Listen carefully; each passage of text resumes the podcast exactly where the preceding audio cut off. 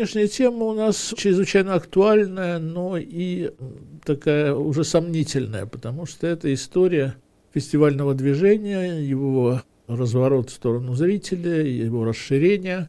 А мы сейчас переживаем фазу, где, наоборот, фестивальное движение сворачивается, потому что люди не могут встречаться друг с другом из соображений безопасности. И, конечно, фестивалям, всем фестивалям стало значительно сложнее существовать.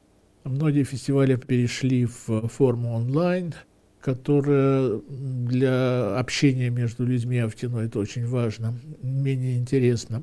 Но, тем не менее, если обратиться к истории, то история фестиваля достаточно длительная. Первый кинофестиваль организовал Муссолини в Италии. Это был фестиваль венецианский. Венецианский кинофестиваль – это старейший фестиваль. Один из немногих фестивалей, которому ковид не повредил. Ухитрились все эти последние годы проводить в те сроки, в которые он проходил обычно в отличие от многих фестивалей, которые переносили сроки, отменялись и так далее. Вот э, Венецианский фестиваль был задуман Муссолини как такая официальная витрина итальянского кино и родственных в политическом отношении стран, в первую очередь Германии.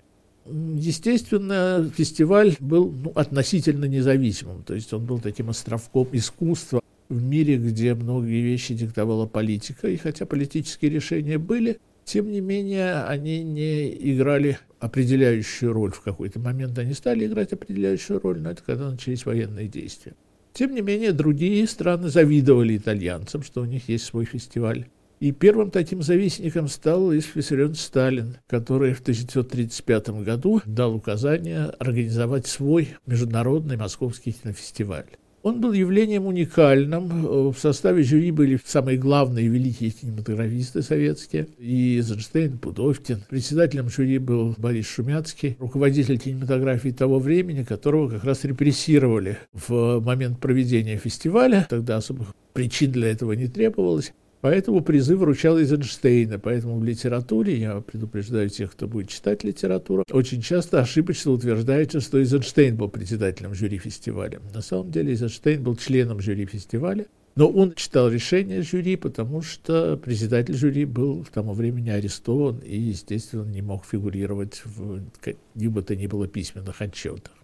Фестиваль прошел с относительным успехом. Киностудия «Литфильм» была главной студией. Фильмы киностудии «Литфильм» получили целый ряд премий. Это был 1935 год, соответственно, год, когда повествовательный кинематограф выиграл свою войну против формализма, против поэтического кинематографа, который как раз представлял Сергей Михайлович Эйзенштейн. Вот одна из премий ушла в Волту Диснею за анимацию – которая всегда была популярна в Советском Союзе. И фестиваль вписался в идею создания советского Голливуда, которая была очень дорога Шумяцкому. Ну и на самом деле исходила от самого Сталина.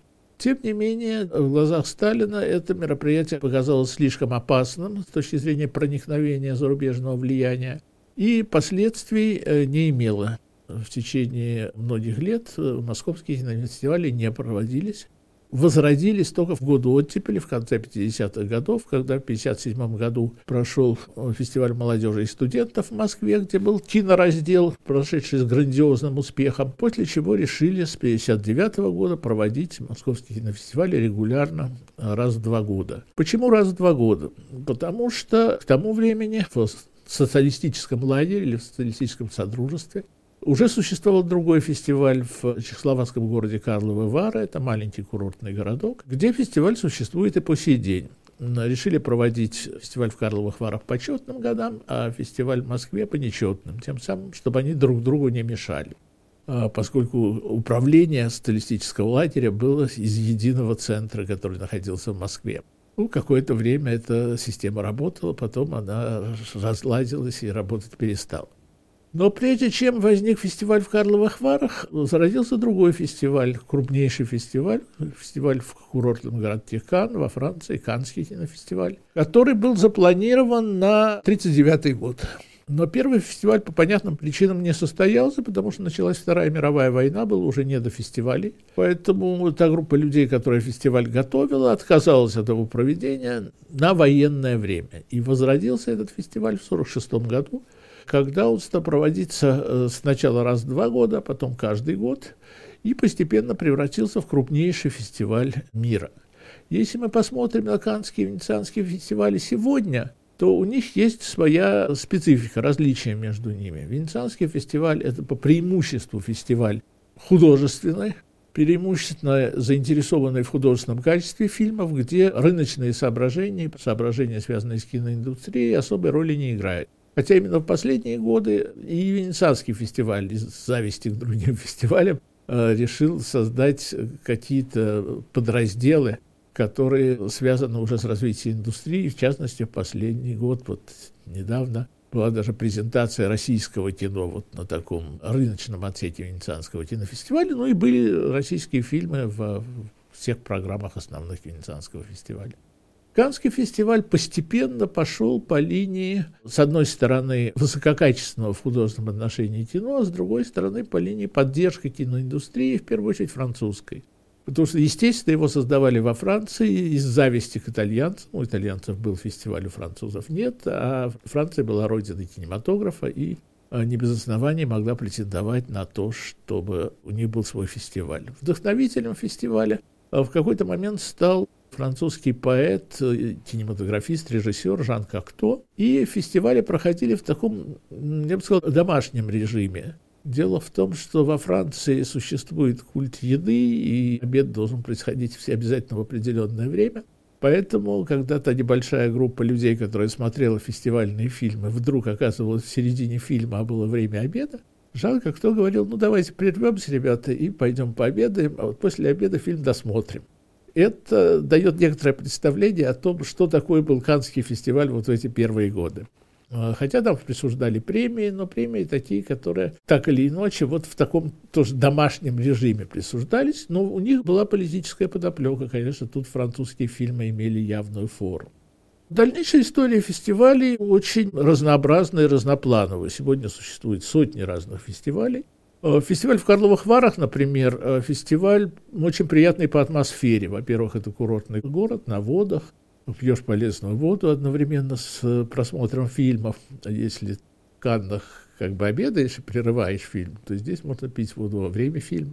Вот, очень много молодежи, которая сидит на полу и обсуждает текущую программу. Ее специально приглашают так или иначе на Карловарский фестиваль. И это один из самых приятных по атмосфере фестивалей. Кроме того, и Канские, и Карловарские фестивали – это фестивали, проходящие в небольших населенных пунктах, как правило, курортных. Канна – это Средиземное море, это Лазурный берег, Карловы Вары – это воды. И для города самого это огромное значение имеет проведение такого фестиваля. Весь город сосредоточен на фестивале в этот момент. Когда же появляются фестивали, которые проходят в крупных городах, даже Венеция в этом плане город крупный, вот, э, там фестивали могут потеряться в ряду других событий культурной жизни, тем более, что в Венеции кинофестиваль, как правило, происходит в рамках биеннале. Биеннале – это выставочная программа, которая включает и выставку изобразительного искусства, и разного рода конкурсы и так далее. Приезжают очень много разных людей, они проходят в разное время, не, не мешают друг другу. Но, тем не менее, фестиваль не всегда является центром всеобщего внимания, как это бывает в Каннах а уж в эпоху телевидения он становится центром всеобщего внимания даже за пределами Франции. Постепенно вырастает идея создать одновременно с фестивалем кинорынок. И эта идея реализуется, и когда эта идея реализуется, изменяется ситуация с Каннским фестивалем. Он становится частью индустрии в значительно большей степени, чем, скажем, Карловарский или Венецианский фестиваль и перед ним стоит задача еще и решать какие-то индустриальные задачи и как бы распространение, в том числе французского в кино, а в современных условиях Европейского Союза и европейского кино в целом. Создание кинорынка имело принципиально важное значение для Каннского кинофестиваля, потому что, как говорил руководитель Каннского фестиваля Жиль Жакоб, он был сначала директором программ Каннского фестиваля много лет, потом стал президентом, и вот мне удалось взять у него большое интервью, где он объяснил, что он хотел добиться независимости от государственного финансирования, прекрасно понимая, что в государстве ситуация может измениться, денег могут не дать или дать значительно меньше, чем давали раньше – вот, так у него будет кинорынок, который приносит ему доход, и за счет денег, зарабатываемых кинорынком, он все равно фестиваль проведет. Ну, такой ситуации совсем кризисной с Каннским кинофестивалем не было, она была другими кинофестивалями. Поэтому здесь вроде бы обошлось. Третий крупнейший кинофестиваль, который обычно упоминается в связи с Венецианским и Канским, это фестиваль Берлинский, который начинал свою жизнь в Западном Берлине. Западный Берлин в эпоху, когда Германия была разделена на две части, это был такой маленький островок Запада в Восточной Германии. Это была стратегически военная точка и политически очень важная точка, и поэтому фестиваль сразу приобрел такой политический оттенок э, моста между Востоком и Западом, между капитализмом и социализмом. Поэтому с Берлинским фестивалем были связаны достаточно громкие скандалы, когда показывались фильмы, которые нам казались, например, враждебными, например, «Охотник на оленей» Майкла Чимина, американская картина, где русский по происхождению герой, он вписывается в историю, связанную с войной во Вьетнаме, и, соответственно, советская делегация демонстративно покинула зал в тот момент, когда показывалась эта картина. Сегодня очень трудно заметить что-нибудь предосудительное в этом фильме, потому что сейчас на экранах мы видим ну, очень много фильмов, в которых наша страна не показывается в самом лучшем свете, и никто из кинозалов в знак протеста не выходит. Вот, тогда это была очень напряженная обстановка и имел действительно большой вес в кинематографическом мире. Вот так. Раз, два, три.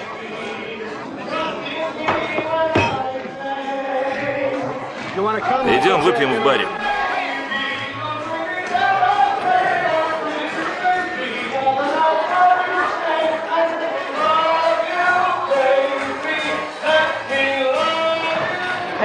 Джон? Извини. Ничего. Бывает. Джерри, дай нам два пива Роллинг Рок. И еще мне Кеслер. Ничего. Это же свадьба. Нужно расслабиться и повеселиться от души. Тебе очень нравится, Ник? Да. Помогите!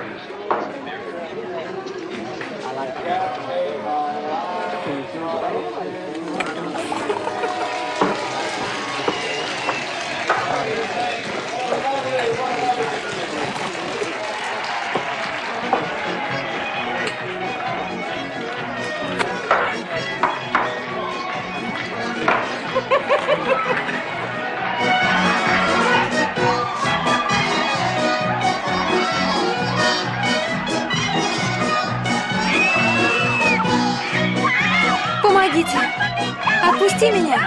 Что ты делаешь, Аксель?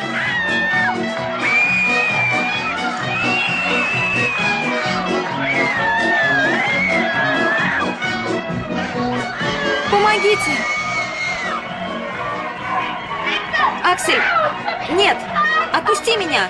Что ты делаешь? Я тебя поцелую. Перестань, не то я поклочу тебя. Прекрати. Будем целоваться или драться? Аксель!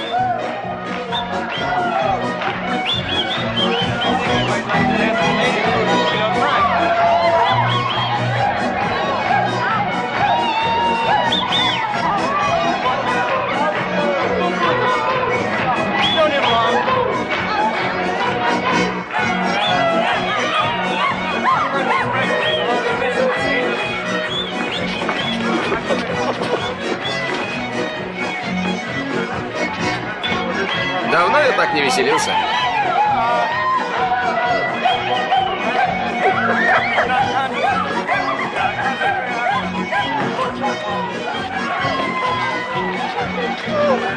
Чем этот сукин сын занимается?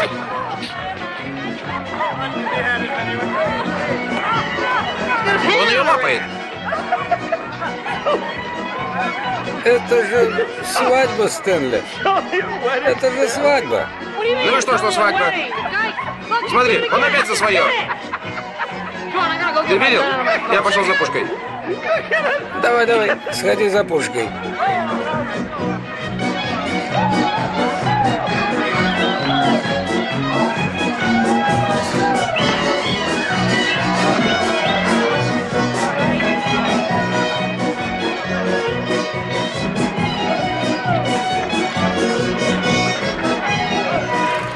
Берлинский фестиваль более политизирован, чем Каннский и Венецианский, но и тесно связан даже не с киноиндустрией, сколько с кинопрокатом. потому что э, его директора, его руководители так или иначе вписаны в прокатную систему Германии и, сохраняя его международный характер, тем не менее обращают внимание на то, как фильмы будут идти в прокате, сколько они привлекут внимание того или иного зрителя. Я не буду более подробно останавливаться на других фестивалях, но скажу, что некоторые из них приобретали свое значение в силу разного рода обстоятельств. Не могу не упомянуть один фестиваль в корейском городе Пусане, который сейчас называют Бусан. Изменилась транскрипция, я бы сказал, корейского слова. Думаю, что произношение его не изменилось. Вот. Это фестиваль относительно молодой, и он возник тогда, когда никто про корейское кино ничего не знал. И это была идея человека, который много лет работал в кинематографии. Корейская кинематография вообще достаточно развитая была, делали 50 фильмов в год. В кинематографии Южной Кореи, в Северной Корее тоже делают делают фильмы, но в меньшем количестве. Вот. И решили сделать фестиваль для пропаганды корейского кино в первую очередь. Но делали его при поддержке Канского кинофестиваля и людей, которые делали Канский фестиваль. Там был такой человек по имени Пьер Лисьен, к сожалению, недавно ушедший из жизни, который как бы собственноручно помогал корейцам делать этот фестиваль. Ну и, конечно, сам президент фестиваля Ким Дон Хо, будучи на самом деле чиновником по характеру своей деятельности, не художником, оказался очень чутким к художественным особенностям корейского кино и выстроил этот фестиваль буквально от нуля в один из самых влиятельных кинофестивалей в мире. Там показываются не только корейские картины, там очень много показывается азиатских картин, других картин, других национальностей. И нужно иметь в виду, что с уходом Кима Дон Хо так или иначе в фестивале начались трудности, в том числе экономические и политические. Тим Данхо тут же создал свой другой фестиваль в небольшом городе корейском, который волею судеб называется Каннен, почти как Канны. И создал этот фестиваль с нуля. Хочется пожелать ему успехов на этом поприще. Он очень много сделал для фестивального движения. Что касается структуры фестивалей, то появилась организация, которая взяла на себя ну, организацию фестивальной жизни. Это организация продюсерская, называется она ФИАП, Федерация ассоциаций кинопродюсеров мира, где и советские продюсеры, советское государство как продюсер, в советское время это было так, и крупнейшие голливудские продюсеры, и европейские продюсеры собираются вместе – в этой организации есть фестивальный комитет. Фестивальный комитет решает, каким образом распределить фестивали. И исторически так сложилось, что в фестивальном движении сложились так называемые фестивали класса А. Это фестивали, имеющие общий конкурс игровых полнометражных фильмов без специализации. Сегодня в этой группе класса А 18 фестивалей, Э, ну, последними туда вошли фестиваль в Таллине и фестиваль в Варшаве. Э, для Таллина это вообще парадокс, потому что по уставу ФИАП это должен быть фестиваль, который организует в крупной э, кинопроизводящей стране. Все остальные фестивали действительно в крупных кинопроизводящих странах, а Эстония не крупная кинопроизводящая страна, но Тина Лок, руководитель фестиваля, доказала, что фестиваль в Таллине – центр целого региона – Балтийского региона и частично северных стран, и поэтому как бы, этот фестиваль не только допустили в класс А, но он стал одним из ведущих фестивалей. Какие фестивали входят в класс А? Это в первую очередь вот те три фестиваля, которые я назвал, Берлин, Канн и Венеция. Далее Московский международный кинофестиваль, кинофестиваль в Лакарно, в швейцарском городе Лакарно, кинофестиваль в Карловых Варах, это фестивали приблизительно одного уровня. Как мы определяем уровень фестиваля? Уровень фестиваля определяется тем, какие фильмы дают на фестивале, а какие фильмы уходят на другие кинофестивали, которые дают более выгодные условия. Вот. Между этими вот пятью фестивалями второй группы, ну, с первыми тремя конкурировать очень сложно, второй группы входит фестиваль в Сан-Себастьяне, в э, стране Басков, в Испании. У каждого фестиваля раскрывается та или иная специфика, и фильмы, как правило, распределяются более или менее равномерно с учетом этой специфики. Скажем, если это испаноязычная картина, где бы она ни была сделана, в Латинской Америке или в Испании, она, скорее всего, пойдет на премьеру мировую Сан-Себастьяне. Ведь одно из условий существования фестиваля класса, что в конкурс допускаются либо мировые, либо международные премьеры. Ну, иногда локальные европейские или азиатские премьеры, но это все-таки достаточно редкий случай.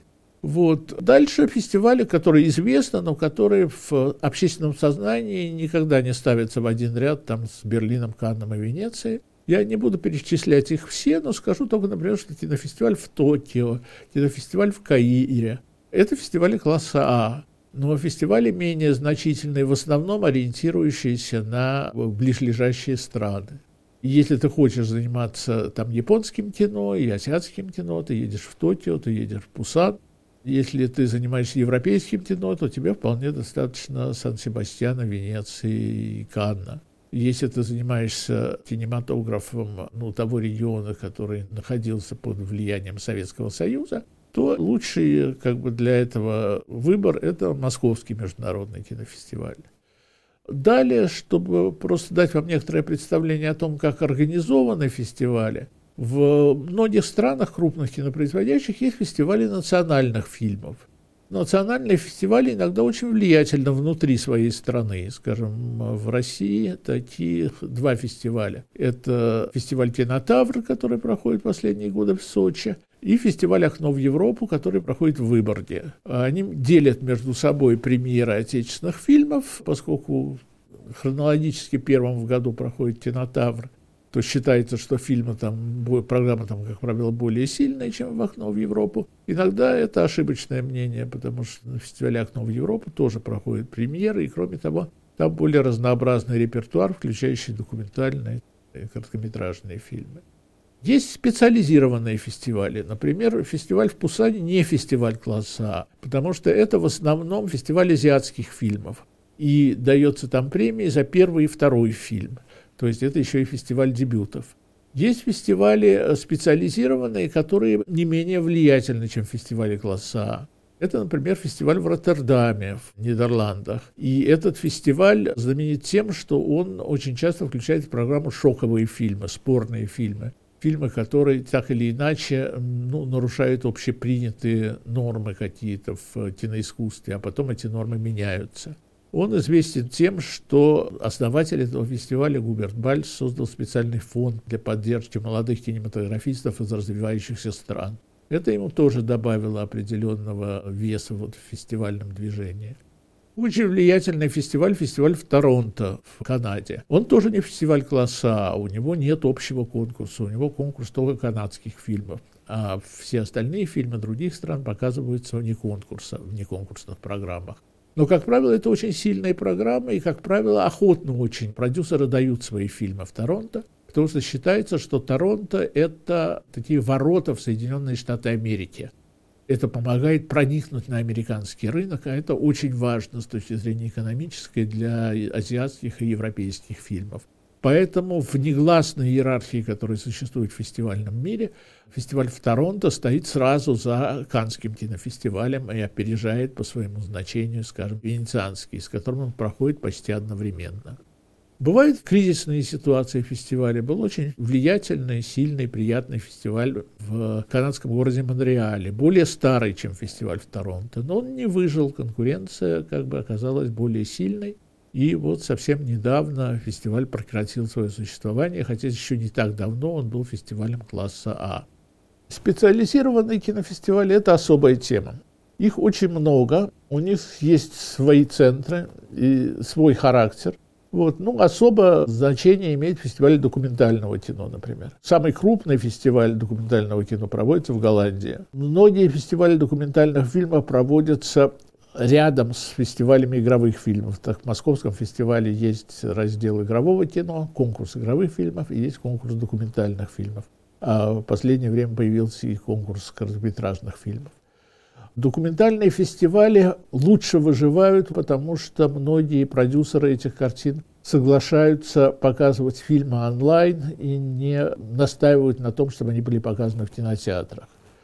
Разрешают показывать их достаточно широко. Поэтому фестивали документальных фильмов зачастую устраивают э, какие-то мероприятия либо в других странах, либо в других городах своей страны, показывая эти фильмы более широкой аудитории.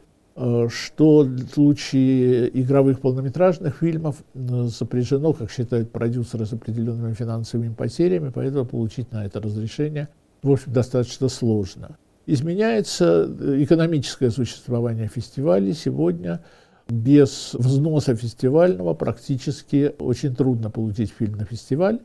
Даже если он попадает в конкурс, правда, если попадает в конкурс, появляется шанс, что фильм получит премию. И кроме того, как правило, конкурсным фильмам приглашаются еще создатели фильмов, что создает определенную фестивальную атмосферу. Есть фестивали анимационного кино. Самый крупный фестиваль анимационного кино в мире – фестиваль во французском городе Анси. В России самый крупный фестиваль анимационного кино в городе Суздале, где ежегодно собираются наши аниматоры. Был фестиваль такой, который проводился на пароходе между Россией и Украиной. Опять я в этом фестивале принимал участие. Там наши аниматоры известные давали э, мастер-классы молодым э, представителям анимационного кино. Но, к сожалению, из-за политической ситуации этот фестиваль прекратил свое существование. Из фестивалей документального кино в России есть э, фестиваль в Перми Флаертиана. Флаерти – один из самых э, крупных документалистов, один из основателей мирового документального кино. Павел Печенкин, организатор этого фестиваля, назвал свой фестиваль по имени Флаерти. И этот фестиваль завоевал заслуженный авторитет в России. Есть фестиваль документального кино в Петербурге. Называется он «Послание к человеку». И в последнее время он изменил свой характер. Он также стал фестивалем короткометражного и э, экспериментального кино, экспериментального фильма, сохранив название «Послание к человеку». Это очень влиятельный фестиваль. Он тоже есть в списках ФИАП, но в другой категории вот, специализированных фестивалей. Нужно сказать, что очень часто ты можешь на небольших фестивалях увидеть какие-то картины, которые до больших фестивалей не доходят, потому что они показываются в прокате раньше. Вот. Я был на таком небольшом фестивале в городе Фрибурге, маленький швейцарский городок, где был фестиваль фильмов азиатских. И на этом фестивале, скажем, я познакомился с творчеством такого известного японского режиссера, как Кора Эда, который стал одним из самых главных мастеров, вместе, естественно, с Поном Джон Хо, который сделал картину, получившую приз Американской киноакадемии как лучший фильм года и как лучший фильм на иностранном языке, картину «Паразиты», которая существует, кстати, в двух вариантах, в черно-белом и цветном. Это один из примеров такого фестивального продвижения фильма, который потом стал сенсацией мирового проката.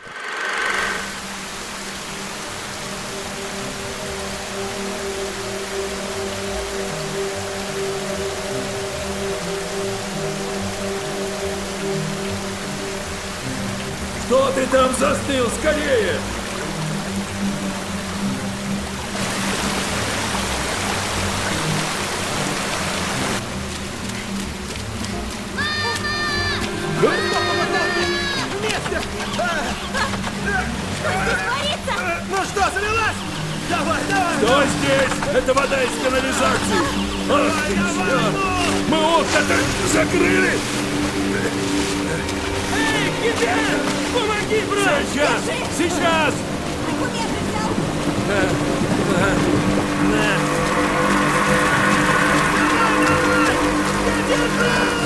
Киву!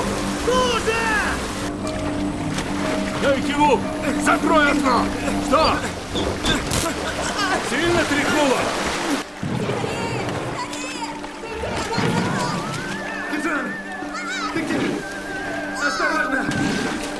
Ничего не трогай!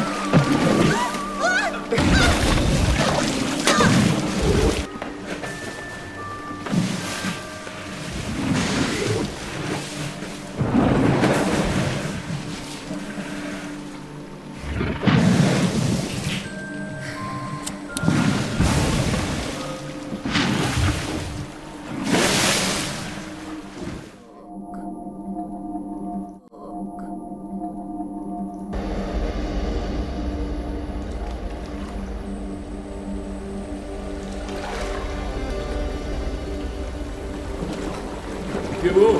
Эй, сынок! Что ты там делаешь? А?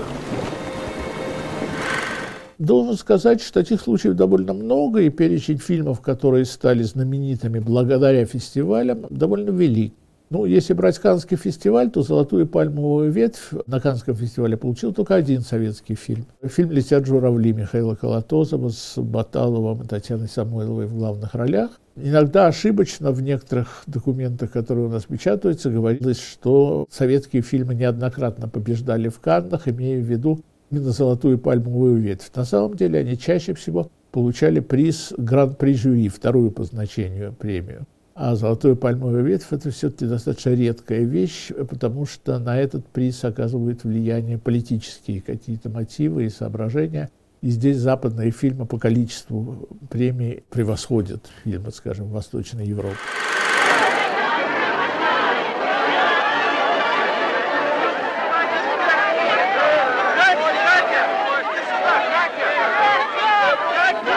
Написать номер полевой почты. Обязательно.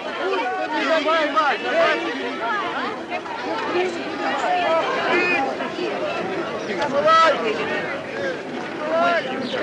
Свидания. Ну, веселей, Мы вас встречать придем. Борис Петрович, счастливо, счастливо.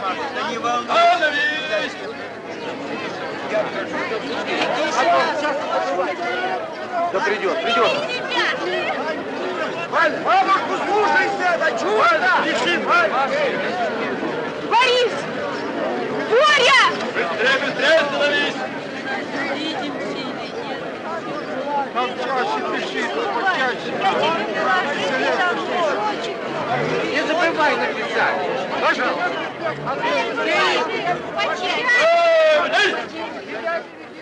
Верно! Агап! Марш!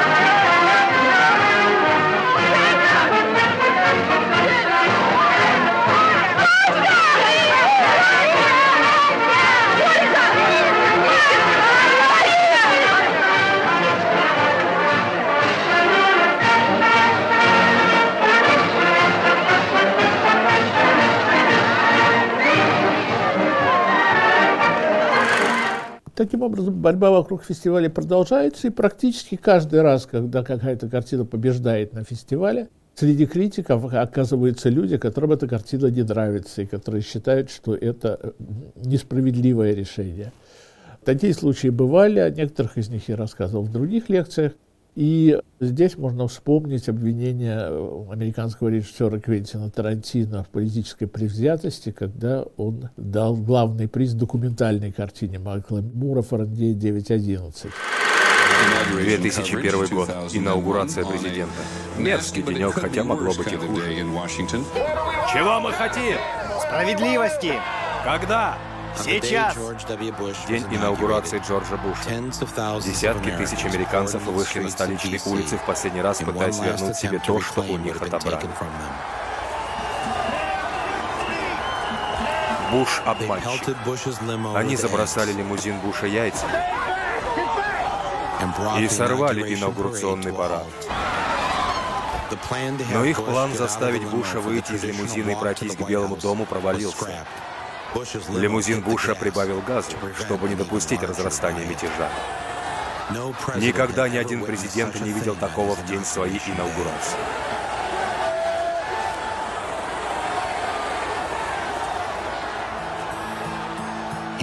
И за последние восемь месяцев люди не изменили отношение к Бушу. Он не мог назначить судей, у него были проблемы с проведением своих законопроектов, и он потерял республиканский контроль в Сенате. Его рейтинги обреченно падали. И он уже выглядел как президент, которого не изберут на второй срок. А когда все было плохо, он делал то, что сделал бы любой из нас. Он уходил в отпуск.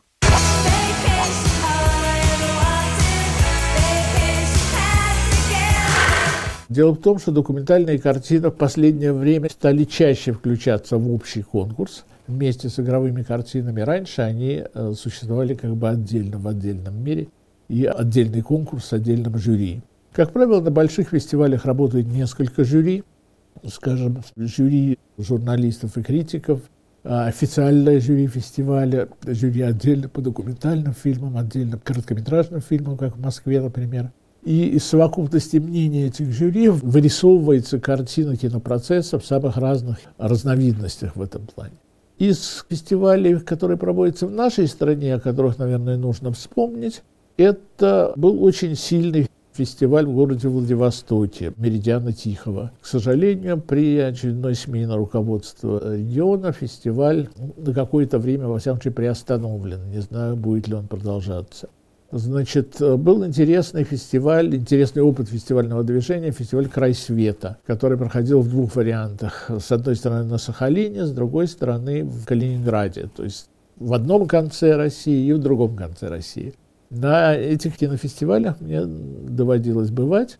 Вот, особенно интересен фестиваль на Сахалине, где э, как бы перекрещиваются три культуры, корейская, японская и русская. И международный характер фестиваля, само собой разумеется, что фестиваль там должен проходить. Теперь есть фестиваль на Чукотке, например. Каждый крупный регион России так или иначе заинтересован в том, чтобы на его территории проходил кинофестиваль, независимо от того, есть ли кинопроизводство в этом регионе или нет.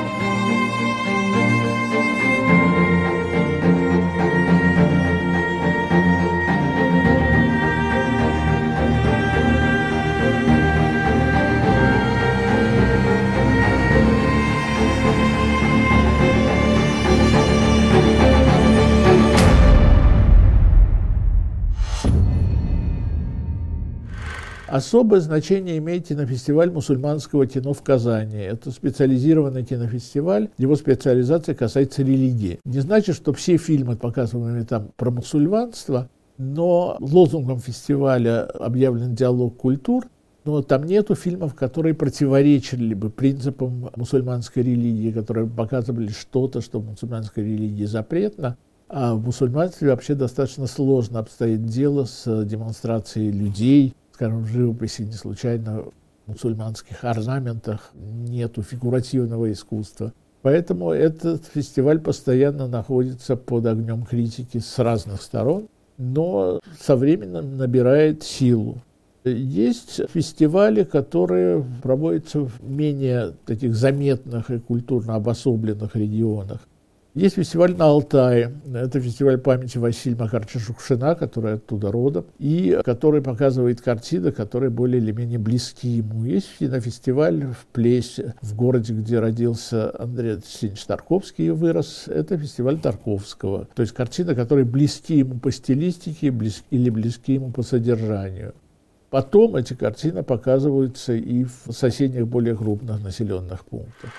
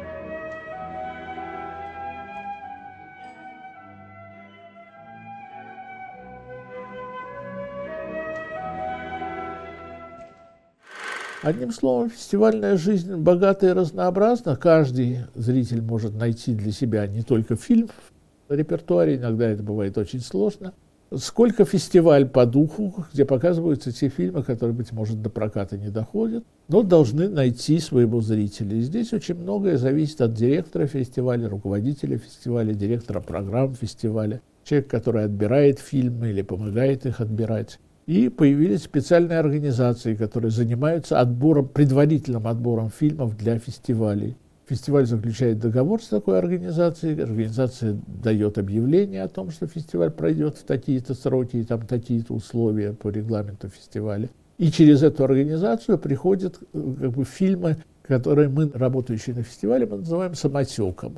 Среди фильмов, которые приходят самотеком, иногда есть выдающиеся произведения, которые затем завоевывают какие-то премии, в том числе и главные премии фестиваля. Хотя, конечно, большая часть призов получается картин, которые отборщики находят сами, путешествуя по миру, участвуя в разных фестивалях и участвуя в кинорынках, поскольку на фестивалях, как правило, фильмы уже, уже показанные в силу этого на фестивале, не премьерные, а на кинорынке можно найти картины, которые еще нигде не показывались и которые могут войти в основную конкурсную программу фестиваля. То есть это сложная многоплановая работа, которая не всегда увенчивается успехом, не всегда люди довольны тем, что показывается на фестивалях. Но фестивали для того и существуют, чтобы показываться не то, что обычно идет в кинотеатрах, а те редкие, очень часто жемчужины, которые могут ускользнуть от заинтересованных зрителей, которые потом нигде не посмотришь. Что мы можем сказать вообще о фестивальном движении сегодня? Фестивали – это праздники. Праздники – это общение между людьми, большими группами людей. Вот, будет ли эта праздничность, сохранится ли она и в каком объеме, сказать трудно. Но количество фестивалей будет расти. И растет оно из-за ситуации в кинопромышленности. Точнее, в кинопрокате. Делается очень много фильмов, они как бы распределяются по разным каналам, кто-то выходит прямо онлайн. Вот мы будем говорить еще о сериалах, которые так или иначе стали конкурентами фильмов для кинотеатров. И в мире ежегодно делается порядка 6 тысяч игровых полнометражных фильмов. А в кинотеатры, большие кинотеатры больших городов, ну, выходят в лучшем случае там 200-300 фильмов. Плюс к этому еще 200-300 фильмов, которые выходят по регионам. То есть одна группа фильмов выходит там в Азии, вторая группа фильмов выходит в Европе, третья группа фильмов выходит э, в странах Тихоокеанского региона. Вот, таким образом, ну, 600 фильмов показываются нормально в прокате. А что делается с остальными? 5400. Вот. Э, это э, вопрос очень сложный, и для того, чтобы эти картины где-то как-то можно было посмотреть, и существуют кинофестивали, которые организуются в любом месте, где есть люди, заинтересованные в развитии кино, заинтересованные в тем, чтобы показывать интересные фильмы, и где есть аудитория, которая эти направления поддерживает. Так что идея того, что фестивальное движение умирает, по-моему, не имеет под собой особых оснований. Хотя оно трансформируется беспрерывно, причем в последние годы трансформируется не только в лучшую сторону.